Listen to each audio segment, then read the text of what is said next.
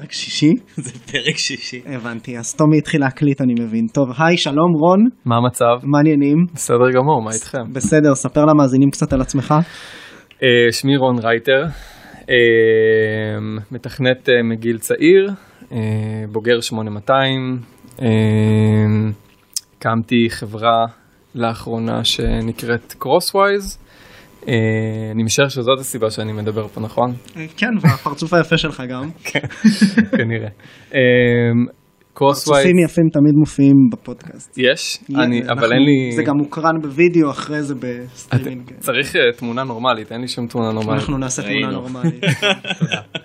ולא מפוקסלת. פיקסלים זה אחלה. קיצור, אז Crosswise בעצם מה שהיא עושה, היא יודעת להצליב בין מכשירים ששייכים לאותו בן אדם. זאת אומרת, מה אנחנו עושים? אנחנו יודעים להגיד שהפלאפון שלך והמחשב שלך אה, שייכים לאותו בן אדם באיזושהי הסתברות, אה, ואת המידע הזה אנחנו בעצם מוכרים לכל מיני חברות אה, גדולות שיודעות מה לעשות עם המידע הזה. אה, זאת אומרת, רק לחברות שהן אה, טכנולוגיות מאוד, שהן דאטה אוריינטד, לא, טכנולוג... לא חברות שמחפשות לעשות אופטימיזציה לפרסום שלהם או, או משהו כזה. אה, והצרכים, אה, ש... הסיבה שצריך דבר כזה זה היום, היום בגלל הריבוי מכשירים של אנשים בעצם יש המון עיבוד מידע בין אה, הזהות האינטרנטית של הבן אדם. זאת אומרת, היום הזהות האינטרנטית מחולקת בין הרבה מאוד מכשירים של בן אדם. ואנחנו יודעים לאחד את זה. עכשיו, לאיזה צרכים? אז אולי הצורך הכי בסיסי, יש המון צרכים, אבל הצורך הכי קל אולי להבין זה נגיד בפרסום. אם אני הייתי רוצה עכשיו, אה, אה, נגיד אני איזשהו בן אדם, נכנס לאיזשהו אתר של מרצדס.קום ואני רואה איזושהי פרסומת למרצדס, אה, אני יודע שהיום, עכשיו אני בשוק לקנות מרצדס וזה מידע בעל ערך. אה, כשאני אחרי זה, שנייה אחרי זה פותח את הקנדי קראש שלי לשחק קצת אה, אה, זה, אני רואה פרסומת לטיטולים, אבל מה קשור? אני בכלל רוצה לקנות מרצדס, אני לא רוצה לקנות טיטולים, ואנחנו יודעים לעשות את החיבור הזה, ככה שבפעם הבאה שתפתח קנדי קראש אתה תראה בעצם את הפרסומת למרצדס, ואז יש סיכוי יותר גדול שהפרסומת תהיה רלוונטית אליך. כמובן שאנחנו לא עושים את הדבר הזה, כן, זה משהו שהחברות שמשתמשות במידע שלנו עוש- עושות. אתם אה, מספקים את הטכנולוגיה. כן, אנחנו מספקים את הטכנולוגיה, זה בעצם שירות, אנחנו קוראים למודל הזה Data as a Service, אמ, שירות שבועי שמקבלים מקבלים מאיתנו דאטה ונרשמים אה, איזשהו subscription. זהו, אז אה, אה, נמכרה בערך לפני כשנה וחצי לאורקל אה, עולמית. ב... לפי השמועות, אה, לפי פרסומים לפי זרים. פרסומים זרים 50 מיליון דולר. מאז אני בעצם מפתח, מנהל פיתוח ב Oracle Data Cloud, שזה ה business unit שרכש את Crosswise אה, בישראל, בתל אביב, בעזריאלי, הישן, לא החדש. כמה גייסתם וכמה עובדים הייתם עד שנמכרתם? אז בעצם התחלנו גיוס של 2 מיליון דולר, אחרי זה גייסנו עוד סך הכל 5. זאת אומרת, עד לפני הרכישה היה לנו גיוס של 5 מיליון דולר.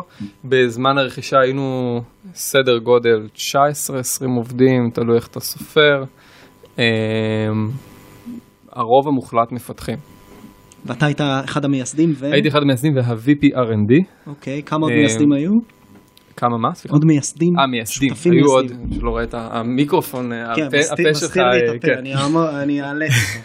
אה, היינו אה, אה, שלושה, זאת אומרת היה את סטיב גלנץ ויונתן זיידנר, יונתן חבר שלי מ-8200, אה, הכרתי אותו בצבא. סטיב יהודי אמריקאי בוגר הרווארד שהכיר את יונתן מחברה שנקראת MyThings שהתעסקה בפרסום ו retargeting עדיין יושב ברמת החייל. זהו זה, זה הסיפור של Crosswise שבלי קשר אני גם ככה יזם בנשמה, יש לי אה, עיסוקים אחרים גם בין היתר, אה, אני גם יועץ בקרן אה, שנקראת אימרג', בחור בשם דובי, אחלה גבר. אני מאוד, מאוד אקטיבי בנושא ההשמה והכוח אדם בארץ, יש לי פורום של בוגרי יחידות טכנולוגיות. YACV, נכון, נכון. yet another CV. yet another CV, נכון. זה סיפור מעניין למה קוראים לזה ככה אגב. Uh, בקיצור, אז uh, זה, יש uh, קהילה מאוד מאוד גדולה סביב הרעיון של לנסות ולעזור למפת, למפתחים או בכלל אנשים בהייטק הישראלי uh, למצוא עובדים ועבודה בצורה שמה שבא קודם זה הוואוצ' האישי והרפרנס האישי. ו, הרצון והצורך לעזור במקום כנה ולא מתוך גריד ומה שאתה יודע, חברות ההשמה עושות היום. בדיוק אתמול קיבלתי שיחת טלפון אנונימית. העלתה לי את הפיוזים עוד פעם, איך, איך הם בכלל מעזים להתקשר אליך ככה בלי... הציעו לך עבודה? כן. אוקיי. ואז... אתה לא בשוק כרגע. זה לא בשוק. אוקיי, ואז הם עושים את ה... לידיעת כולם, רון רייטר לא בשוק כרגע. אפשר להפסיק לצלצל. הם זה, הם, אתה יודע, אחרי זה הם גם, טוב, אני אשמח להתייעץ איתך, על מה בדיוק אתה רוצה להתייעץ איתי? על אולי אנשים אחרים שיכולים להיות רלוונטיים. כן? לא. יופי. תודה. טוב, לי יש מלא שאלות לרון, אבל בוא נצא לאיזה ניגון קטן. אז נראה לי שנתחיל, אז ברוכים הבאים לפרק השישי, fucking שישי של עוד פודקאסט לסטארט-אפים, עוד פודקאסט הוא עוד פודקאסט לסטארט-אפיסטים, ליזמים בתחילת הדרך וכאלה שמתעניינים ביזמות, מפגישים אתכם באופן בלתי אמצעי עם יזמים, אנשי מקצוע ומשקיעים. איתנו נמצא רון רויטר, רון רייטר, האושייה, סמל המין, היזם, המנטור, שמכר את קרוסווייז לאורקל, ב-50 מיליון דולר לפי פרסומים זרים, כמובן הוא לא יכול לחשוף את נכון. הסכום. והיום לפי חולצתו הוא גם קפטן אמריקה. הוא גם קפטן אמריקה, אתם לא רואים את זה, הוא מנטור בתוכנית האקסלרטור של 8200, היה גם בגוגל, המתחרה של אורקל, שלה הוא הקים, הוא אחד ממקימי האקסלרטור של אורקל, הקים גם את YCV, פורום למשרות, אז אחרי ששטחנו את כל קורות חייו, אנחנו נצא להפסקה קצרה ונתחיל מיד אחרי. אה? עוד פודקאסט? עוד פודקאסט. פודקאסט לסטארט-אפים.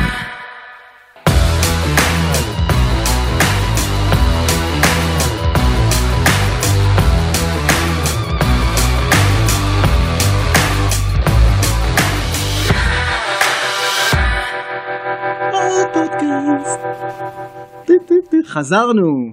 אז רון, מה עניינים? כן, זה תמיד מביך, כי אנחנו לא באמת יוצאים להפסקה. בסדר גמור. אנחנו עדיין פה. אז מה שלומך? בסדר גמור. נהדר. מאיפה באת אלינו? מעזריאלי בעצם. אה, כן, סוג של. מפגישות, אבל כן. מפגישות, ליד כן, עזריאלי. ליד עזריאלי, כן. הבנתי. אז איך נראים החיים שאחרי האקזיטרון? אה, שאלה מצוינת, אז מתחלק לשניים. יש את החיים האישיים ואת החיים אה, המקצועיים. החיים המקצועיים נשארים, זאת אומרת, בפלואו מאוד מאוד יציב, אומרת, זה אולי תלוי בכל מיני חברות, בדרך כלל שקונים חברות אה, בצורה לא טובה, אז אולי זה, יש איזשהו disruption וכאילו אנשים רוצים רק לעוף מאיפה שהם נמצאים. אצלי המצב הוא ש, אה, שקנו את החברה, אז קנו אותה בשביל מה שבנינו, ואז בעצם... אתה רק, רק מעצימים לך את הרצון אה, לקחת את מה שבנית ו, ולעשות אינטגרציה למוצר בתוך החברה הרוכשת כדי שהאימפקט באמת יהיה בסדרי גודל יותר גדול. אז אני מאוד מאוד מורעל, עם ה... כל היום על המיילים, ו... ונפגש עם אנשים, וטס, וכאילו מדבר עם... אה, אה, ופגישות מפה ועד הודעה חדשה, והערבים שלי, אתה יודע, בגלל ששם זה כאילו אה, סן פרנסיסקו וקולורדו וניו יורק, ואצלנו זה ישראל. הפרשי זמנים שבהם תמיד מישהו עולה לשיחה לא מבסוט. נכון, אנחנו... בדיוק, ואז גם מי שבסוף לא מבסוט זה האישה וילדים. ואז בלאגן ושמח ועל באב אללה, אבל אתה יודע, אין מה לעשות, זה, זה החיים, זאת המציאות. אז אפשר uh, להתאים את עצמך בכל מיני דרכים, אבל בסופו של דבר, uh, אתה יודע, זה המון, uh, המון, הלו"ז מאוד מכתיב לך את ה... אז עשית אקזיט, סמל ההצלחה uh, בעת הנוכחית, ואז אמרת, מה יהיה הדבר הבא שאני אעשה, מה יהיה האתגר הבא? אמרת, אני יודע, אני אקים עוד אקסלרטור בישראל. נכון. אחד מ-200. אז אני לא אמרתי את זה. אמרו שני מנהלי אקסלרטורים, כן? כן, אז לא, אני לא זה שאמרתי לעשות את זה, אני חושב שזה היה אה, מדהים שאורקל אה, הגיע לתובנה שאפשר לעשות כזה דבר וצריך וכדאי, ודווקא אני חושב שאורקל מבין כל החברות וה-corporate accelerators שיכולים להיות, אתה יודע, אם אה, תסתכל על מייקרוסופט שלדעתי הוא אקסלרטור מדהים. צחי וייס. אנחנו באולפנים של סמסונג, אז צריך להיזהר פה.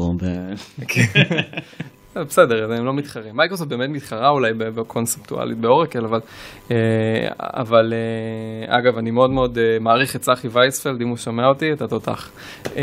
בסופו של דבר, ההחלטה היא מלמעלה, כן, בחור בשם רג'י ברדפורד היה זה ש...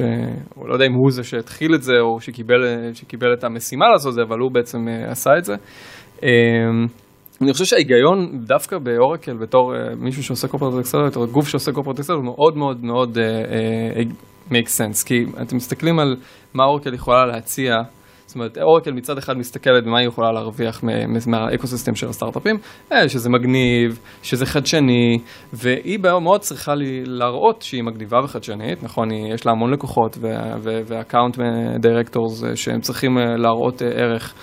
מוסף ולבוא ולהראות חדשנות זה מאוד מאוד מרשים ומאוד חזק ונותן credibility וגם כמובן אפשר להרוויח מזה, כן בסופו של דבר אורקל מרוויחה מטכנולוגיות מעניינות שהיא יכולה לבוא ולהציע.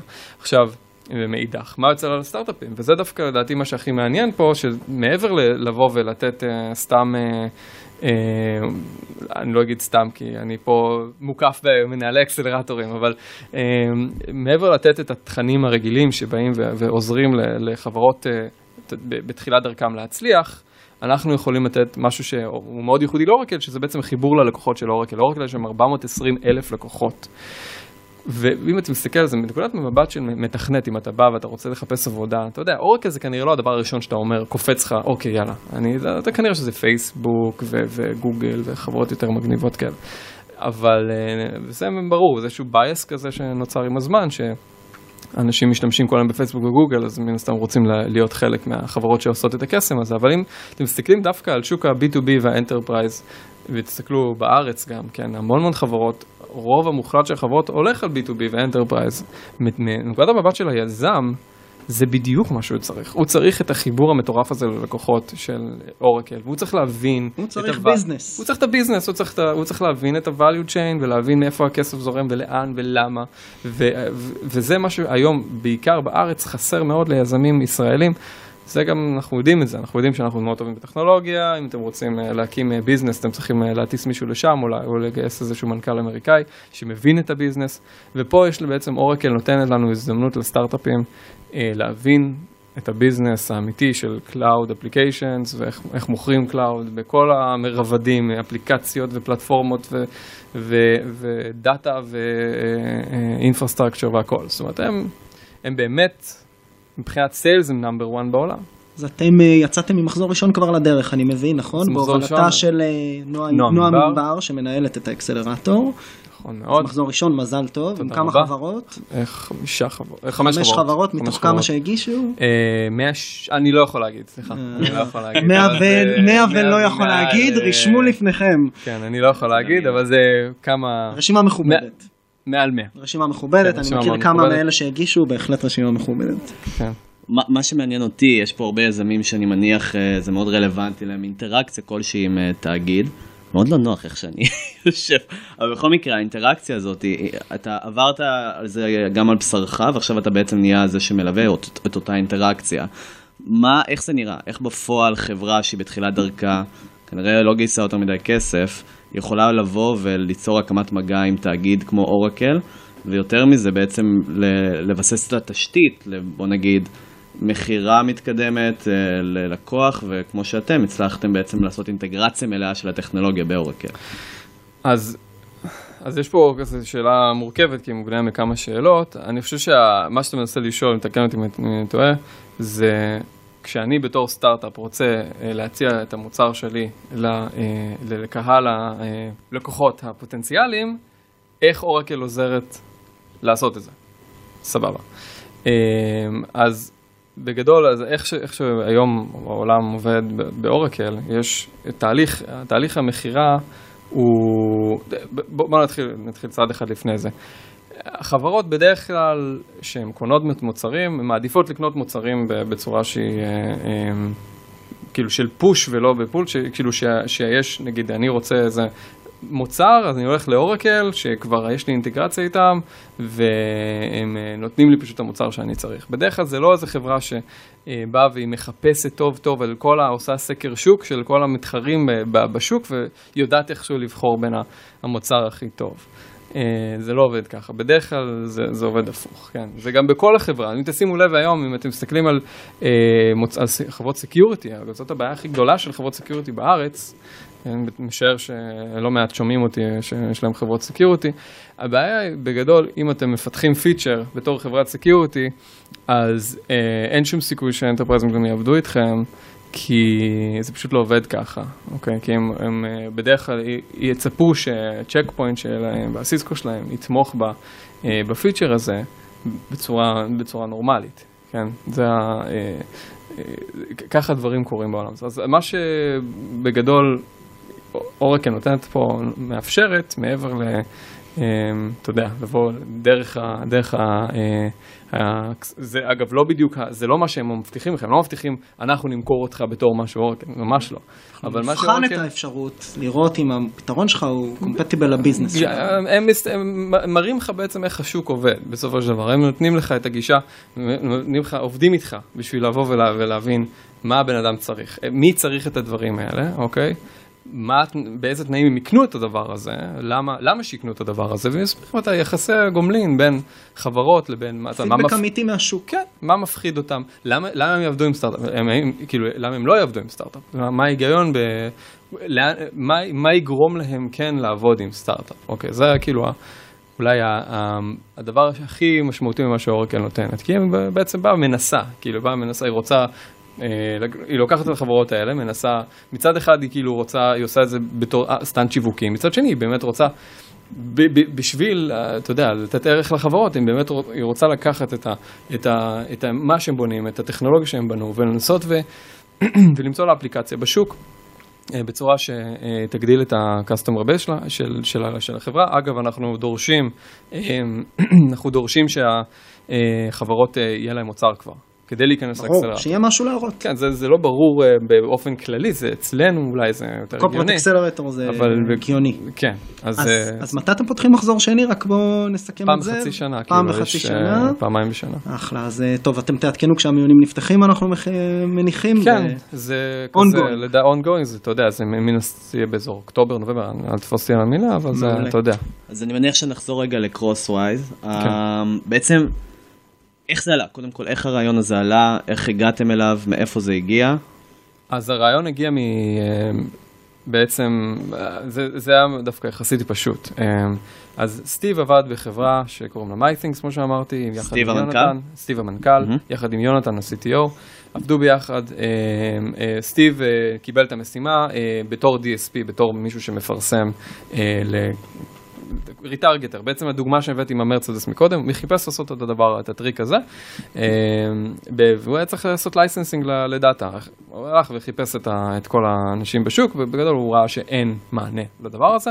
יש מתחרים שהמתחרים הם בעצם מתחרים ב-MyThings עצמה, זאת אומרת נותנים שירותי פרסום בעזרת טכנולוגיה שהיא proprietary שהם פיתחו של cross device, אמ, מה שלא הגיוני כי הם לא ימכרו לנו את הטכנולוגיה, אז הוא הבין שיש את הצורך הזה בשוק, יש עוד חברות, עוד מפרסמים שצריכים את הדבר הזה, אמר אה, אה, יונתן בזמנו רצה להקים סטארט-אפ, אנחנו, אני גם רציתי להקים סטארט-אפ, חיפשתי שותף, נזכרנו בעצם, אה, דרך חבר משותף הזכיר לשנינו שאנחנו מחפשים להקים חברה, אז נפגשנו ואני נורא נורא הקסים אותי העולם הזה של ad tech אה, אה, ופרסום ודאטה ומרקטינג וכל העולם הזה, כי אני הרגשתי שהיכולות הטכנולוגיות שלי מאוד, מאוד עוזרות לי ונותנות איזשהו יתרון יחסי בעולם הזה, ש...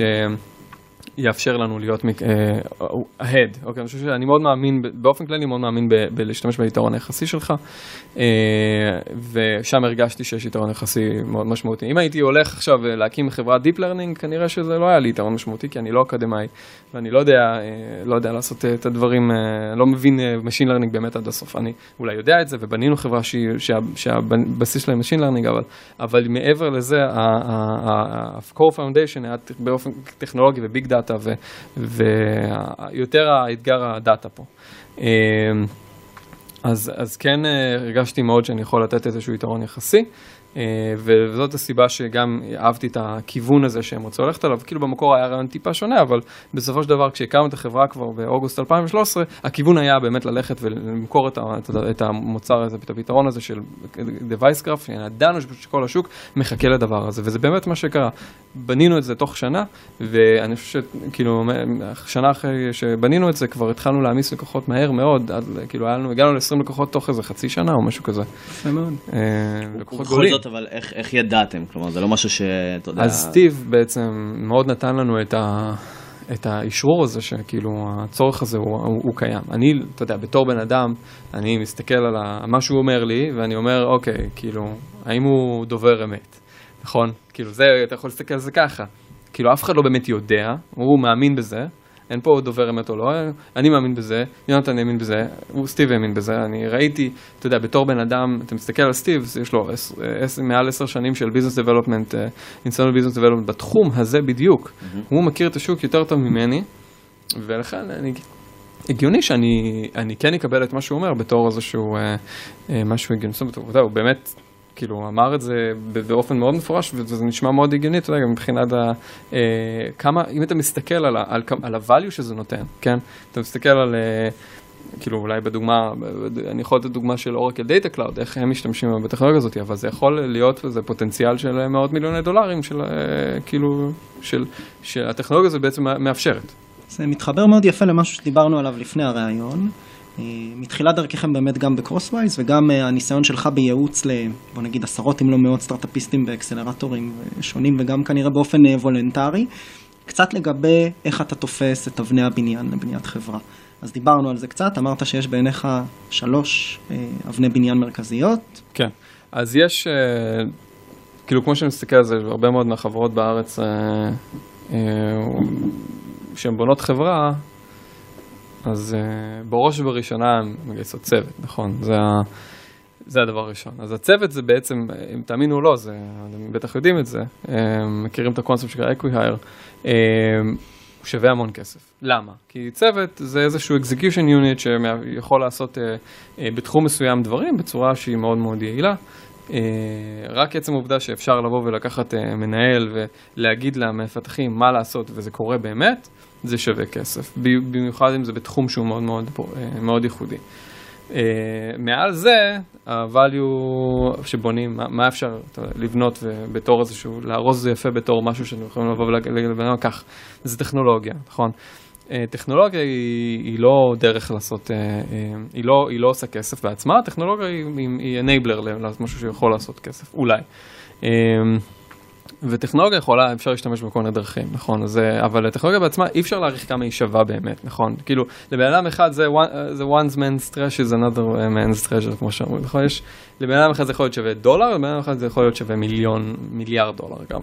ואני חושב שדווקא פה, ה, ה, ליזמים שבדרך כלל מחפשים אה, למכור חברה ולא לבנות עסק, ויש הרבה כאלה, אה, אתה יודע, דאוטבלים זה דבר טוב או לא, כן, אבל בוטום ליין יש הרבה כאלה, אה, שהם חושבים שבוא נבנה טכנולוגיה, אז דבר ראשון זה טוב, אתה בונה טכנולוגיה, אתה בונה value, אתה בונה טכנולוגיה שנותנת value לבן אדם, אתה משמח אותו, הוא ירצה, הוא ירצה את הטכנולוגיה. אה, ואז השאלה היא, כמה value אתה נותן. אז אני חושב שהשאלה הזאת היא, היא שאלה מאוד פונדמנטלית ב, ביסודות של um, להקים חברה. כי כשאתה מקים חברה אתה לוקח כסף, אתה מכניס אותו לאיזשהו uh, מטחנת כסף uh, ויוצא לך איזשהו uh, value בסוף, של, בצורה של טכנולוגיה וגם צוות, אבל טכנולוגיה שמאפשרת לעשות משהו. ואתה צריך לשאול, בתור משקיע, היום אני, בגלל שאני עוזר גם הרבה מאוד פעמים למשקיעים לעשות ולהבין מה, אם כדאי להשקיע או לא, אז אני מסתכל בדיוק על הנקודה הזאת. מסתכל בשלב ראשון, אה, האם הטכנולוגיה שיהיה להם תוך שנתיים, כי זה משהו שאתה כן יכול להעריך. אתה יכול להעריך, האם, אתה יודע, כמה כסף אתה צריך בשביל לבנות משהו מסוים, ומה הדבר הזה שווה. ואז אתה שואל, צריך, מתחיל לשאול את עצמך, מה, מה זה שווה לגוגל, מה זה שווה לאורקל, מה זה שווה למייקרוסופט, מה זה שווה לפייסבוק, מה זה שווה לסיסקו, לצ'ק פוינט, אתה, אתה מסתכל, אתה ממפה את כל השוק, ואתה מסתכל ואתה חושב מה, מה זה שווה להם, כן. אז אתה בעצם במילים אחרות הנדסתם את החברה לאקזיט. אז uh, אתה אמרת את זה, לא אני. uh, לא, אני, אנחנו, הגישה שלנו הייתה uh, קודם כל לבנות value, אחרי זה לדאוג לביזנס. קודם אוקיי? לבנות value טכנולוגי. value טכנולוגי, אחרי זה לבנות... דיברנו על צוות וטכנולוגיה. כן, אז, ואז יש את ה- value ה business, כבר נגיע לזה, אבל קודם כל בוא נבנה value טכנולוגי, ואז נדאג לביזנס. זה, זה באמת מה שתמיד אמרנו. כשאתה יודע, אם עם, לאורך כל הזמן, כן, קיבלנו כל הזמן הצעות, אה, אבל, אבל לא, אמרנו, יהיה משהו שהגיוני, שניקח, בסדר, נחתום, אבל אף פעם לא הנדסנו את החברה לאקס, ממש לא. אני פשוט אמרנו, מה שאולי הוא לא נפוץ היום בקהילת היזמים, קודם נבנה טכנולוגיה ו-value ואז, ואז אה, נחשוב איך עושים לזה כסף, בדרך כלל יותר, אנשים בדרך כלל יותר חושבים על טוב, אז איך בונים ביזנס של, לא יודע, מיליארד דולר AR. אז כן, אז כן צריך לחשוב על זה, כן צריך שיהיה בראש איך, אה, איך בונים כזה ביזנס. לא בטוח שחייבים, אבל כן צריך לחשוב על זה. כן. הגישה שלך מאוד מעניינת, כי היא בעצם קצת אפילו סותרת, הייתי אומר. את רוב הדברים ששמענו פה עד היום. זאת אומרת, רוב הפידבקים שאנחנו מקבלים מיזמים, זה שהסיפור של לשבת במרתף ולפתח איזושהי טכנולוגיה שיכולה להיות מאוד valuable בפני עצמה ברמת הקוד, בסדר? אבל היא לא מחוברת לשוק, והיא מנותקת מאיזשהו ביזנס, היא טעות מספר אחת של יזמים ישראלים. שמענו את זה כמה פעמים מכמה דוברים אז- ודוברות. אז אני, אני אתקן, אני לא חושב שכאילו צריך לנתק אותך מהביזנס. אני בסך הכל אומר שאתה צריך להסתכל על שני הדברים האלה בנפרד, אוקיי? אתה, אתה לא יכול לבנות טכנולוגיה היא שאין בה היגיון. זאת אומרת, כמו שאמרתי מקודם, אתה קצת ניתקת את השני הדברים, אבל דווקא אני אחבר את זה עוד פעם. אתה בונה טכנולוגיה, אתה, אבל אתה לא תבנה, אל תבנה טכנולוגיה שלא, אה, אה, שלא תהיה שמישה בשום צורה לאף ביזנס. זה כל מה שאמרתי. שלא משמחת אף אחד. שלא משמחת. אף אחד. אני חושב שבאיזשהו מובן זה, זה הגיע top down, כי, כי הם כן הגיעו מהשוק, נכון. במיוחד המנכ"ל שבא ואמר, חבר'ה, יהיה צורך לדבר הזה, ואז הם פיתחו טכנולוגיה סביב זה. אני, רציתי, בכוונה בגלל זה רציתי לחדד את הנקודה. זה כן, הכל. אז זהו, זאת- זה שמי. ששומע זה את זה, באמת, כן. יזכור שבתחילת הדרך היה מישהו בצוות שהוא domain expert, והוא בא והוא אמר, יש פה נכון. צורך, ואז בוא נמצא את הפתרון הטכנולוגי הכי compatible לצורך כן, כן. בדיוק. אגב, אז וזה... הפרודקט מרקט פיט כבר, כי כביכול כבר... לכאורה, אם אתה מאמין למנכ"ל, אז. יש product market fit. כן. אה, והטכנולוגיה, אגב, אז זהו, אז מה ש... בואו נדבר קצת על הביזנס שלנו, אז הביזנס שלנו היה למכור את הגרף אה, כמו שהוא, אה, as is. עכשיו, הטכ- ב- ב- אם אתה מסתכל רק על הvalue הזה של, של הביזנס, של זה שבאמת בנינו, אה, שבאמת בנינו סביב, ה, אה, סביב הביז- הטכנולוגיה שלנו, אז אתה מגיע ל-ARR שהוא לא אה, בשמיים, בסדר? אתה מגיע למשהו, חברה מכובדת. לאו דווקא נגיד איפה שהוויסים היו רוצים לעשות. אבל אנחנו, ב- באמונה שלנו אמרנו, טוב, זה לא מעניין כי, כי על בסיס הטכנולוגיה אפשר לבנות ביזנסים אחרים שיש להם ARR הרבה יותר גבוה. אוקיי, וזה מאוד האמנו בזה, ואנחנו גם רואים שזה באמת המצב היום. אה, אגב, זה הקשה עלינו לגייס כסף, כן? כי, כי כשאתה בא ואתה אומר באופן מוצהר, בוא אני אבנה ביזנס שאני יודע בוודאות של 100% שהוא קיים, אבל הוא חסום בכמה עשרות מיליוני דולרים, אז הם לא אוהבים לשמוע את זה. אנחנו פחות אכפת לנו, כי אנחנו יודעים שדווקא ככה בונים חברה בריאה. אם אתה בונה משהו בטוח שצריך אותו, ולאו דווקא אה, אה, יכול לעשות אה, אה, מיליארדים, אז, אז כאילו, אז, אז אתה יודע, ויסים לא אוהבים לשמוע את זה. Mm-hmm. למרות שבאמונה שלנו תמיד רצינו כן להגיע למיליארדים, פשוט לא דרך, אה, אה, אה, לא, לא על ההתחלה. לא לנסות וישר ללכת אה, זה. גם אז- בעצם לא, לא גייסתם מ-VC קלאסי, גייסתם כן. אה, רוב, את רוב הכסף מ-Outcrowd. כן, אאורקראוד, גיזה, הורייזון ונצ'רס, משה ליכטמן, שר וילף, אה, אימרג', אה, מה זה? אימרג' של דובי. גם? אימרג' גם נכנסו בשלב יותר מאוחר. אה, גם אה, פרק ונצ'רס, אה, גם נכנסו בשלב יותר מאוחר. אה, זהו, זה, כאילו, ה- חושב שזה כאילו השני הדברים הראשונים שרציתי להגיד, הדבר השלישי זה כמובן הביזנס, אה, וה value של הביזנס דווקא זה משהו שהוא נורא קל לכמת, כן, כי יש איזשהו ARR מסוים, מכפיל על הדבר הזה. בעולמות ה-B2B אה, כמובן. בעולמות ה-B2B, כן. ותראה, באופן כללי גם אתה רוצה, אתה יודע, כשאתה הולך ואתה מנפיק חברה, נכון? אתה רוצה להסתכל כאילו מה, כמה כסף אתה מכניס, אה, כמה, כמה זה פוטנציאלית על עשר שנים, ואתה, לפי זה אתה מעריך את הערך של החברה. אולי יש כאלה שיגידו מה השינוי בקצב הגידול של הכסף שאתה מכניס. כמה אתה. מאמין שעוד עשר שנים, נכון. שזה מאוד ספק- ספקולציה, זה כמה אתה מאמין שהחברה תעשה עוד. עשר שנים, כן. אז אה, וזה כמובן הכי פשוט, זה כולם מכירים, וזה הביזנס, הלייר השלישי שמרכיב את הvalue של החברה. שנתיים שלוש לתוך הקמת החברה, זה היום הטייקים שלך. אתה בסוף לפני לא הרבה זמן היית בעמדה של ממש יזם מתחיל שמסתובב פה, בסדר, אולי קצת כן. יותר ניסיון ורקע אחר.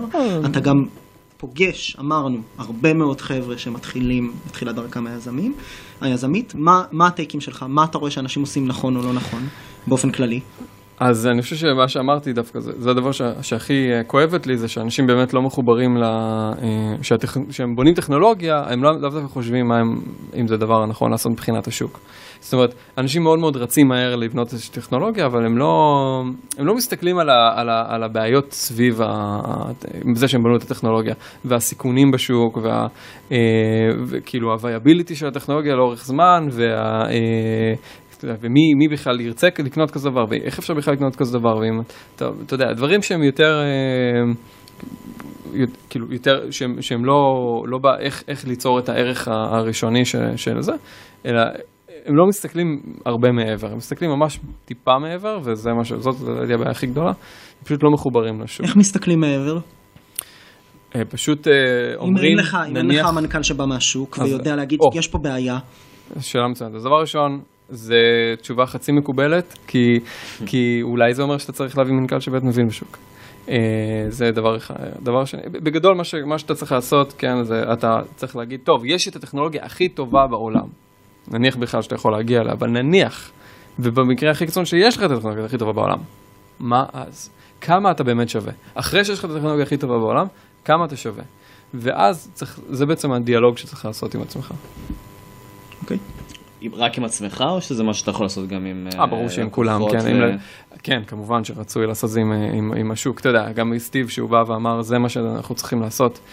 מה אתה חושב קרה בצד של הוויסים וה, והאנג'לים שהשקיעו בנו, הם הרימו טלפונים ושאלו, תגיד, אתה בתור אה, DSP, בתור אה, מפרסם, בתור, אה, לא יודע מה, לקוחות כזה, היית קונה כזה דבר? והם והם ציפו לכן, והם שמעו כן. נפלא. בהחלט. אוקיי. רון, אנחנו רון. צריכים לסיים, היום יש לנו סשן קצת קצר, בכיף. קצר וקולע. קצר וקולע ממש. אבל אנחנו רוצים להודות לך מאוד על הזמן, וגם לך טומי. גם לך גיא. תודה רבה. אז תודה לכל מי שהיה איתנו בפרק השישי של עוד פודקאסט. תודה רבה לגלובס שנותנים לנו בית ומארחים אותנו ומפרסמים את האייטמים שלנו אצלם באתר. ותודה רבה לסמסונג נקסט עם המתחם היפהפה הזה שאתם לא רואים כאן, שמארחים אותנו ונותנים לנו אולפן.